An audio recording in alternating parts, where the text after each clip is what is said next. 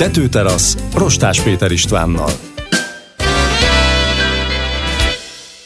Jó estét kívánok! Permanens kampány, ez most már úgy tűnik, hogy nem csak egy tankönyvbeli kifejezés, hanem íme megéljük itt Romániában, alig csenget le a helyhatósági választások finise. Már is egy következő próbatétel elé nézünk, méghozzá a parlamenti választások következnek december 6-án, amennyiben a járványügyi helyzet ezt lehetővé teszi, és a rangsorolások is már javában zajlanak, ki hogyan, milyen pozícióban pozícióból indul neki. A Vox szerzésnek Kolozs megyében Csoma Botond újrázni készül, hiszen első helyre rangsorolták a múlt héten, és ebből kifolyólag jó eséllyel újabb mandátum birtokosaként folytatja majd decemberben a román parlamentben. Képviselő úr, köszönöm, hogy elfogadta a meghívást. Most éppen két kampány rendezvény között beszélgetünk, vagy mennyire sűrű ez az őszi időszak? Jó estét kívánok,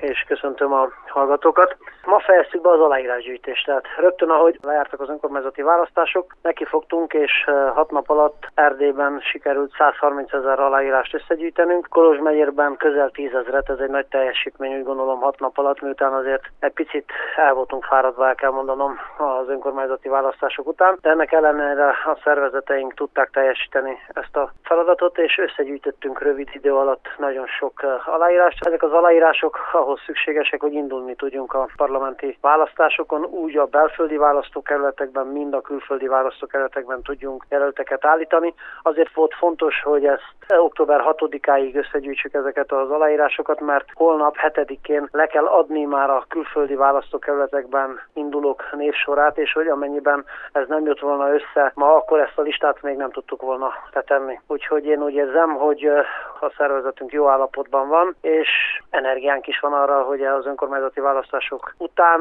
neki fogjunk egy újabb kampánynak, és felkészüljünk, és kampányoljunk a parlamenti választásokra. A megyei eredmények kiértékelése milyen szakaszban van? Mert azért láttuk a számokat, voltak nyilatkozatok, első friss reakciók, de így a mélyre haladva a történetnek mi az, ami kezd körvonalazódni? Ugye Kolozsváron elmaradt az eddig megszokott szinttől a magyar szavazóknak a részvétele. Ezen hogy próbál a szövetség módosítani? Mi az, ami a receptje annak, hogy december 6-án jóval többen menjenek el voksolni? Nem csak Kolozsváron mentek el kevesebben, azt mondhatom, hogy ez egy városi probléma. Kolozs megyében az összes megyei jogú városban kevesebben mentek el most szavazni, mint 2016-ban, ezt, ezt mutatják egyértelműen az adatok.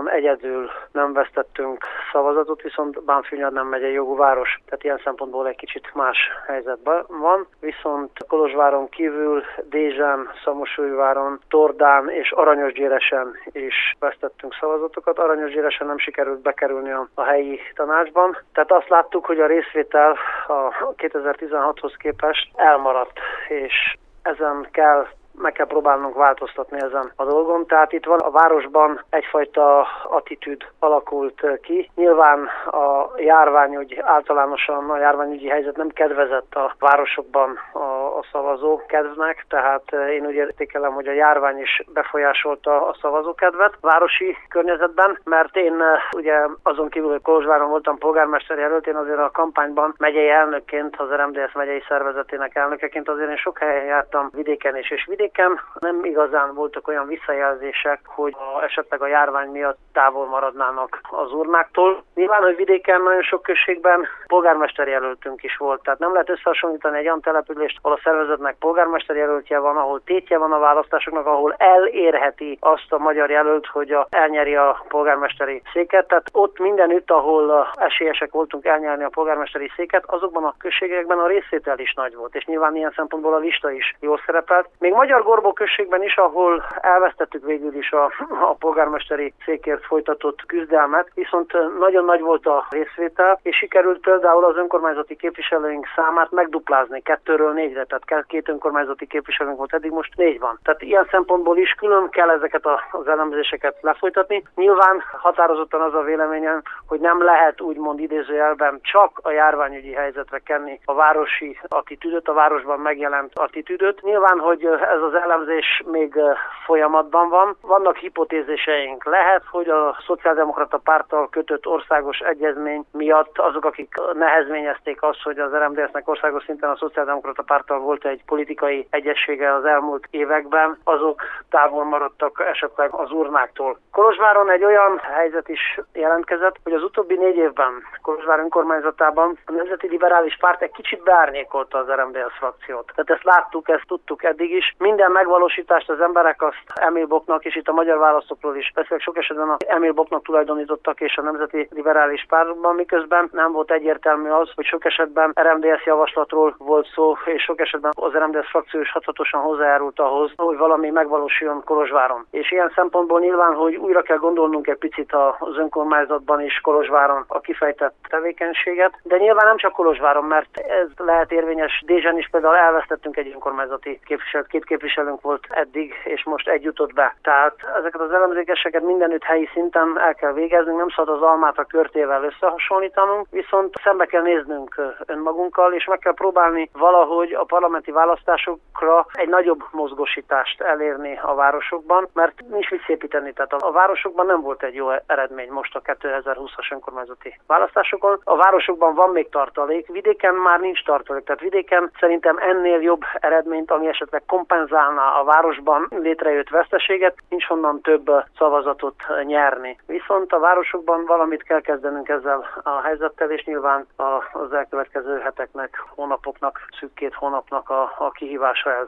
Most, hogyha visszatérünk a parlamenti mandátumra, az éppen záruló négy esztendőre, ugye a legmediatizáltabb része Csoma Boton szereplésének, vagy az egyik leghangsúlyosabb, ez pontosan vagy a Széréit felügyelő bizottságban kifejtett tevékenység. Ez úgy tűnik, hogy most valahol árnyékba került, nem olyan fontos, nem olyan lényeges. Mi az, ami a következő négy esztendőben meghatározó lesz? Melyik szakbizottságban látná képviselő úr magát leginkább, és ott milyen törvénytervezeteket próbál majd promoválni? A Hírszerzés Felügyelő Bizottság az egy nagyon fontos bizottság továbbra is. Annak ellenére, hogy az utóbbi évben, mondjuk az Európa Parlamenti választásoktól az utóbbi másfél évben nyilván objektív okok miatt is egy hosszú ideig a bizottságnak nem volt elnöke, ezért nem volt minden bizottsági ülésen érdemi tevékenység ebben a bizottságban, de hangsúlyozni szeretném, hogy ez a demokratikus társadalmi berendezkedés szempontjából, a jogállamiság szempontjából ez egy nagyon fontos bizottság, a parlamentnek egyik legfontosabb bizottsága. Ez a vegyes bizottság, ugye képviselőkből és szenátorokból áll, nincs egy külön bizottság a képviselőjelzben és egy másik a szenátusban. Továbbra is ebben a bizottságban szeretnék tevékenykedni, mert megismertem bizonyos mechanizmusokat, és értesüléseim szerint az RMDS továbbra is engem fog javasolni ebbe a bizottságba. Én remélem, hogy a választások után sikerül egy új lendületet kap ez a bizottság, és újra érdemi munkát tudunk kifejteni, és fontos, hogy az erdély magyarságnak ebben a bizottságban legyenek képviselője szerintem, mert nekünk egy helyünk van, más pártoknak több képviselőjük is ül ebben a bizottságban, az RMDS-nek csak egy, tehát még egyszer hangsúlyozom, fontos, hogy az erdély magyarság képviselete rendelkezzen ebben a, a bizottságban, és én nagyon remélem, hogy a, a dolgok visszatérnek a, az általános jobb mederbe, és dolgozni fogunk ebben a bizottságban. A választások után nyilván lehet, hogy lesz egy új vezetése ennek a, a bizottságnak, mert ugye a, vezetést azt általában a parlamenti többség adja, tehát meg kell várni azt, hogy milyen parlamenti többség alakul ki a választásokat követően, és én fel vagyok készülve a további munkára ebben a bizottságban. Ez nem azt jelenti, hogy csak ennek a bizottságnak a kérdéseivel foglalkozok a parlamentben, tehát én szeretnék kisebbségi jogi kérdésekkel, emberi jogokra vonatkozó kérdésekkel vonatkozni, és jogi kérdésekkel is, ugye jogászként, annak ellenére, hogy nem tudok a jogi bizottságba is menni. Volt egy olyan elképzelés is, hogy a hírszerzés felügyelő bizottság mellett a jogi bizottságban is szerepet vállaljak, viszont nem módosították a hírszerzés felügyelő bizottságnak a szabályzatát, és ennek értelmében én nem lehetek, a jelenlegi szabályzat értelmében nem lehetek más bizottság tagja is. Úgyhogy ha ezt módosították volna, akkor nyugodtan emellett be tudtam volna vállalni a jogi bizottságot is. De annak ellenére, hogy nem vállalok szerepet névlegesen a jogi bizottságban, jogi kérdésekkel eddig is foglalkoztam a, a, a frakcióban, és ezután is szeretnék foglalkozni. Tehát én négy területen képzelem el a, a szerepemet. Az egyik az a hírszerzés felügyelő terület, amely nyilván kötődik a bizottsághoz, másik ismétlem a kisebbségi jogok, emberi jogok és általános jogi kérdések. És nyilván továbbra is vinném a, azért, mert a, el kell mondanom, hogy a parlamenti munkán kívül azért nekem sok esetben e, volt egy, egy média szereplésem is a tévékben. Úgy érzem, hogy ott is kell képviselnünk az RMDS és az Erdély Magyarság álláspontját. Ezt amennyiben ezzel a feladattal is megbíz a szövetség, ezt is, ezt is tovább vinném. Térjünk egy kicsit a közvetlenül helyhatósági választások után kialakult vagy alakuló helyzetre. Látni lehet azt, hogy a PNL a népi mozgalom pártjával próbál többséget kialakítani mondhatni azt, hogy ország szerte. Ez a lépés mennyire meglepő, vagy mennyire várható, milyen következményei lesznek, főleg az RMDS szerepvállalásával, súlyával kapcsolatban. Hogyan alakul majd akkor a szövetségnek a viszonyulása? És ezt azért kérdem, mert... A megyében vagy országos Hát a megyében, nyilván megyében is, aztán országosra is vonatkoztathatunk. Annak függvényében próbálom ezt terítékre tűzni, mert volt egy EP telekonferencia, ahol ugye Kelemen Hunor is, meg Ludovik Orbán is egyaránt arról beszélt, hogy a párt családon belül próbálnak partnereket keresni, tehát azt jelenti, hogy Romániában a Nemzeti Liberális Párt, az RMDS és a PMP lennének úgymond a koalíciós partnerek. Számomra nem meglepő az, hogy a Nemzeti Liberális Párt és a Népi Mozgalom pártja között létrejött egy megállapodás közöttük. Már a parlamentben is érzékelhető volt eddig is egy bizonyos fajta együttműködés, bizonyos megyékben prefektusi tisztségeket is megszerzett a Népi Mozgalom pártja, abból fakadóan, hogy egyességet kötött a Nemzeti Liberális Párttal, prefektusi, alprefektusi tisztségeket is megszereztek, hogy ebben a kontextusban számomra nem meglepő, hogy létrejött ez a megállapodás. Én nem tudnám azt megmondani, hogy vagyis nem, nem érzem azt egyelőre, hogy ez negatívan hatnak ki mondjuk az RMDS helyzetére Kolozs megyében. Elmondhatom önnek, hogy nyitottság van a Nemzeti Liberális Párt részéről, hogy folytassuk megyei szinten az együttműködést. Ugye a megyei tanácsban, mint Kolozsvár városi tanácsában esély, jó esély van arra, hogy megmaradjon az RMDS-nek és a Kolozs megyei magyarságnak a tanács alelnöki tisztsége és a Kolozsvári alpolgármesteri tisztség, és más településeken is úgy néz ki, hogy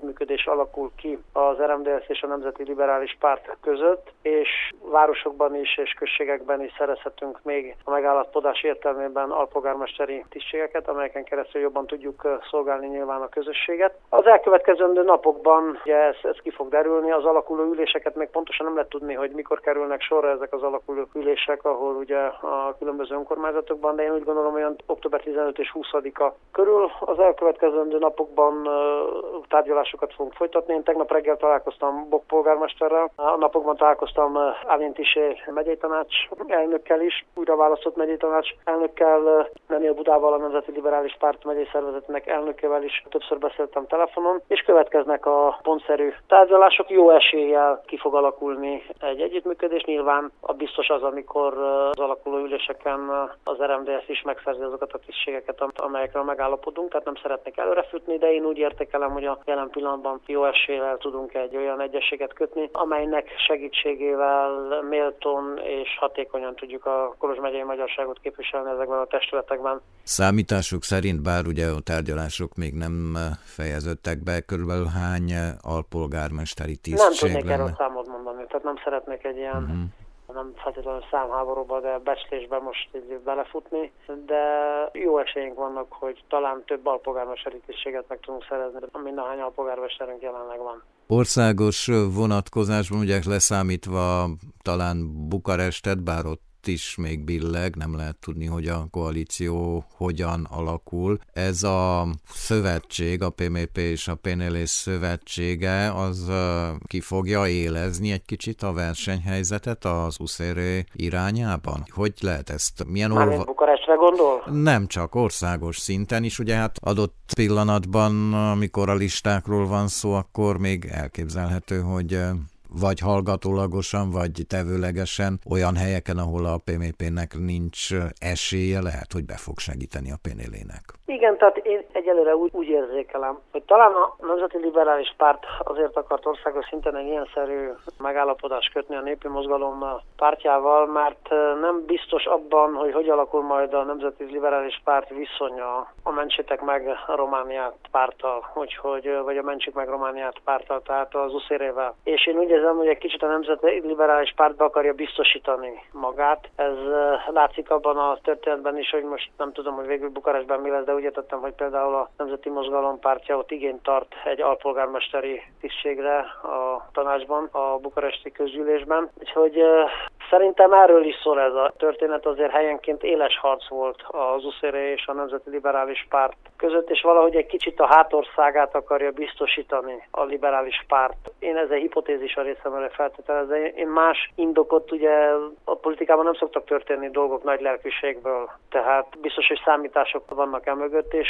nyilván, hogy szem előtt tartják a közelgő parlamenti választásokat is. Volt egy olyan politológusi megjegyzés itt a tetőteraszon, hogy nem földétlenül szerencsés kormánykoalícióra hozni a népi mozgalom pártját, mert és itt következett az indoklás. Trajan Basescu valahány koalícióba belépett, rövid időn belül elkezdődtek a belső feszültségek, magyarán nem egy csapat ember. És Ez így van, ez é... helyes megállapítás. És akkor itt, itt fölvetődik az a kérdés, hogy a továbbiakban, ugye hát egyelőre csak hipotetikusan, hogyha tényleg kormányzati szerepet is vállal a népi mozgalom pártja, akkor ez mennyire teszi kétségessé vagy kérdésessé a hatékony kormányzati munkát? Ez a jövő titka. Tehát erről, hogy mondjam, nyilván tehát a tapasztalat azt mutatja, hogy ahova Basescu egyszer betette a lábát, ott mindig cirkusz volt, ezt tudjuk. Tehát ő egy konfliktuális személyiség, ő akkor érzi jól magát a politikai porondon, ha valakivel kardozni tud, és valaki ellen harcol, és, és sokszor bomlasz. Tehát nyilván, hogy van egy ilyen rizikofaktor a dologban, amennyiben a népi mozgalom pártja esetleg kormánypárt lesz lesz. Most kérdés, hogy a Nemzeti Liberális Párt melyik pártban lát nagyobb rizikót? A Népi Mozgalom pártjában vagy az uszérében? És szerintem ilyen, ilyen szempontból történik a mérlegelés, mert szerintem a véleményem szerint az USZR is egy kemény ellenfél lesz a Nemzeti Liberális Párt számára, és az USZR több szavazatot tud megszerezni a liberális táborból, mint a Népi Mozgalom pártja. És itt 2024-ről is beszélünk nyilván, mert itt elkezdődik egy kormányzás, és azért már mindenki 2022 után, 2022-23 tájékán már a választások fele fog kacsingatni, és 2024 egy nagyon bonyolult év lesz, mert négy választás lesz egy évben, tehát abban az évben lesz lesznek az Európa parlamenti választások, az önkormányzati választások, a parlamenti választások és az államfőválasztás. Minden egy évben lesz. Tehát ez, és ilyen szempontból 2022-2023 után már mindenki uh, arra fog koncentrálni, hogy uh, vajon a választásokon hogy alakulnak a dolgok, és véleményem szerint az uszérében sokkal nagyobb potenciál van arra vonatkozólag, hogy uh, egy komoly versenytárs legyen a Nemzeti Liberális Párt számára, míg a Népi Mozgalom pártja igen, ott van ez a rizikófaktor, hogy Baszeszko esetleg tud bomlaszolni. Kérdés, hogy baszeszko is a szerepe, hogy alakul a pártban. Én arra is tudok, esetleg azt is elképzelem, hogy egy adott pillanatban egy fúzió jön létre a Nemzeti Liberális Párt és a, a Népi Mozgalom pártja között. Hogyha belegondolunk abba, hogy kialakulhat ugye egy kormánykoalíció, ahol talán az USZR plusz nem szerepel, viszont a PMP, az RMDS és ugye az egyéb kisebbségek igen, akkor egészen érdekes helyzetet kreál igen, hát ez, a, mert igen. hogy mert hogy Ott helyben... a szociáldemokrata párt Egyrészt igen, egyrészt ez, másrészt meg ugye azért a, a helyi többségek, kisebbségek, tehát helyi koalíciók szintjén, akkor lesz egy elég komoly, hát mondjam azt, hogy egyensúly helyzet, mert azért gondolom, hogy elég sokan fölkapták a fejüket arra, hogy az USZR Plus milyen jól szerepelt most a helyhatóságiakon. Hát én nem tudom, hogy ez, ez egy ilyen általános vélemény, hogy jól szerepelt. Mert szerintem vannak olyan helyek, mondjuk Temesváron és Brassóban, ahol nyilván jól szerepeltek, sikerült a megyeszékhelyen nyerniük két nagyvárosban, ugyebár Romániában, de ha például a Kolozs megyei eredményeket nézem, én azokat kifejezetten gyengének minősíteném. Tehát hát ez tényleg de... meglepetés volt, mert ugye az európarlamenti választás. És a Bihar megyei eredményeik is rosszak, tehát Bihar uh-huh. megyébe be sem kerültek a városi tanácsba a Nagyváradon. Tehát én nem mondanám azt, nem hiszem, hogy általánosan ki lehet jelenteni azt, hogy az UCR az egy jó eredményt ért el az önkormányzati választásokon. Igen, bizonyos urbánus agglomerációkban igen. Tehát Temesvár és Brassó és Gyulafehérvárt is említhetem itt. Ezek helyenként jó eredmények, de ha általánosan nézem, én nem tudom, hogy mennyire. Nyilván Bukarest, Mikusor, de ott azért tudni kell, hogy ő egy közös jelölt volt, tehát a liberális párt. Ott valóban jobb eredményt értek el, mert ugye az UCR tanácsosi listája sokkal több szavazatot kapott, ha jól tudom, mint a, mint a Nemzeti Liberális Párté. Én nem mondhanám azt, hogy uh, szerintem egy, én úgy fogalmaznék, hogy az UCR egy ambivalens eredményt ért el, de nyilván, hogy annyira mondjuk jó eredményt ért el, hogy a liberális párt már is elkezd azon gondolkozni, hogy minek van nagyobb rizikója, mint ahogy korábban mondottam, az, hogy a népi mozgalom pártjával működjön esetleg majd kormányzati szinten együtt, vagy, a, vagy az oszérével. Térjünk vissza egy kicsit a magyar térfélre. Itt kiderült egyértelműen az adatokból, hogy az RMDS-nek sikerült megőriznie a pozícióit nagyjából, tehát hogyha a számokat nézzük, polgármesteri tisztségeket főleg, meg hát jó részt ugye a megyei vezetésben is. Az Erdélyi Magyar Szövetségnek viszont kevesebb babér termet, mint négy évvel ezelőtt, amikor külön indult a két kisebbik párt. Ez a továbbiakban úgymond nyerőhelyzetbe hozza a szövetséget, de az 5%-os küszöb mégiscsak arra ösztönözni az RMDS döntnökeit, hogy elgondolkozzanak egyfajta koalícióban, mert hogy itt tényleg minden szavazat számítani fog túlzás nélkül. Ebben a kontextusban mennyire reális az, hogy lesz annak az egyeztetésnek, amiről már egyébként tudunk, mert a sajtóba ugye kikerült, lesz-e konkrét eredménye, és ön hogy látja, hogy akkor ugyanaz a felállás érvényesül, hogy két helyet, két mandátumot kapna az EMS a listákon, vagy más konfiguráció várható? Jelenleg az, az EMS az csak mind uh, ilyen politikai képződmény, én úgy tudom, hogy csak az önkormányzati választásokon létezett, tehát még a fúzió az MPP és az Erdély Magyar Néppárt között nem jött létre. Tehát tudomásom szerint jelenleg létezik két különálló politikai entitás, egyrészt a Magyar Polgári Párt, és másrészt az Erdély Magyar Néppárt. Tehát ahogy ön is mondotta, tárgyalások lesznek, tehát nyilván tárgyalni fogunk, hogy mi lesz ezeknek a tárgyalásoknak az eredménye, azt ebben az időpontban az korai lenne megítélni, nem tudnám önnek megmondani. Tehát a tény az, hogy az RMDS-nek tudomásom szerint 199 polgármestere van az önkormányzati választásokat követően, míg a, az EMS-nek, ugye az MPP-nek és az EMMP-nek együtt van 10. Mi négyel többet szereztünk, mint 2016-ban, épp úgy tudom, hogy 2016-ban 195 polgármestere volt az RMDS-nek, az EMS-nek nem tudom, hogy mennyi volt, de vesztettek polgármesteri tisztségeket, tehát azért a súlyuk én úgy érzem, hogy az csökken. Nyilván tárgyalni kell, én nekem is az a véleményem, hogy tárgyalásokat kell folytatni, és van is egy ilyen elvárás az erdély magyar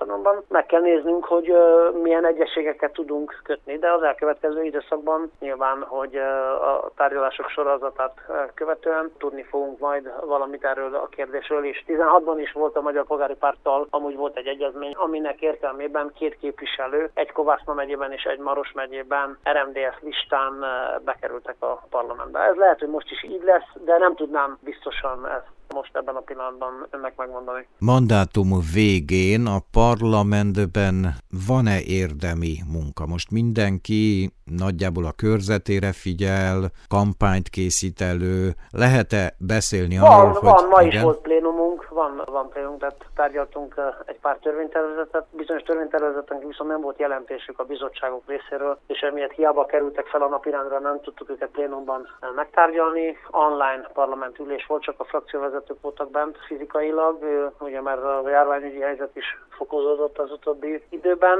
Én úgy mondanám, hogy félgőzzel működik most a, a parlament, de nem csak, nem feltétlenül csak a választások miatt. Azért ez a járványügyi helyzet a parlament munkájára is rányomta a bélyegét, mert nem lehet azért mindent online rendszerben, minden munkát elvégezni. Sokszor a szavazással is probléma van, újra kell, nem mindenki tudnak elérni, nem mindenkinek működik az internet kapcsolat, vagy a rendszer nem működik, akkor órákat eltöntünk azzal, hogy felhívnak mindenkit külön, tehát úgy képzelj elő, 329 képviselő van, és akkor akik nem tudnak szavazni ebben az elektronikus rendszerben, az, az minden képviselőt egyenként fel kell hívni telefonon. Úgyhogy vannak ilyen, vannak ilyen késések, vannak, hogy a, a bizottságok munkája akadozik egy kicsit, és akkor ugye a törvénytervezet nem kap jelentést, nem lehet tárgyalni a plénumban. Tehát a választásokon kívül én úgy ítélem meg, hogy a járványügyi helyzet is azért rányomta a bélyeget a parlamenti tevékenységre. Annak ellenére például a parlamenti szünet, tehát parlamenti vakáció nem volt. Sem, tehát más évekhez képest júliusban és augusztusban is működött a parlament online rendszerben. Vagyis egy ilyen vegyes rendszerben a kollégáknak egy része jelen volt fizikailag a parlamenti üléseken,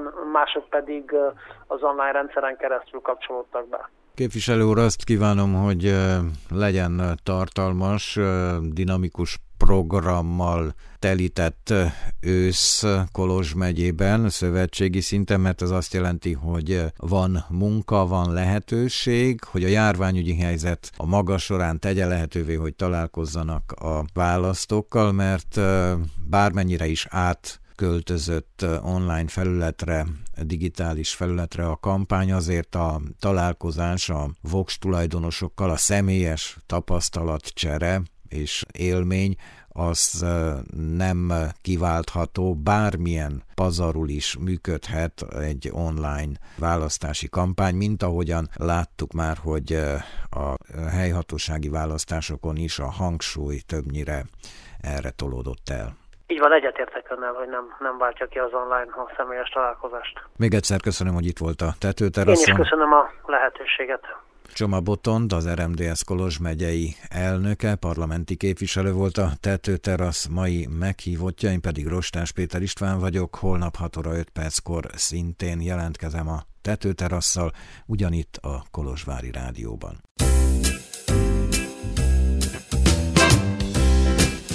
Tetőterasz. Felülnézetből, de nem felszínesen.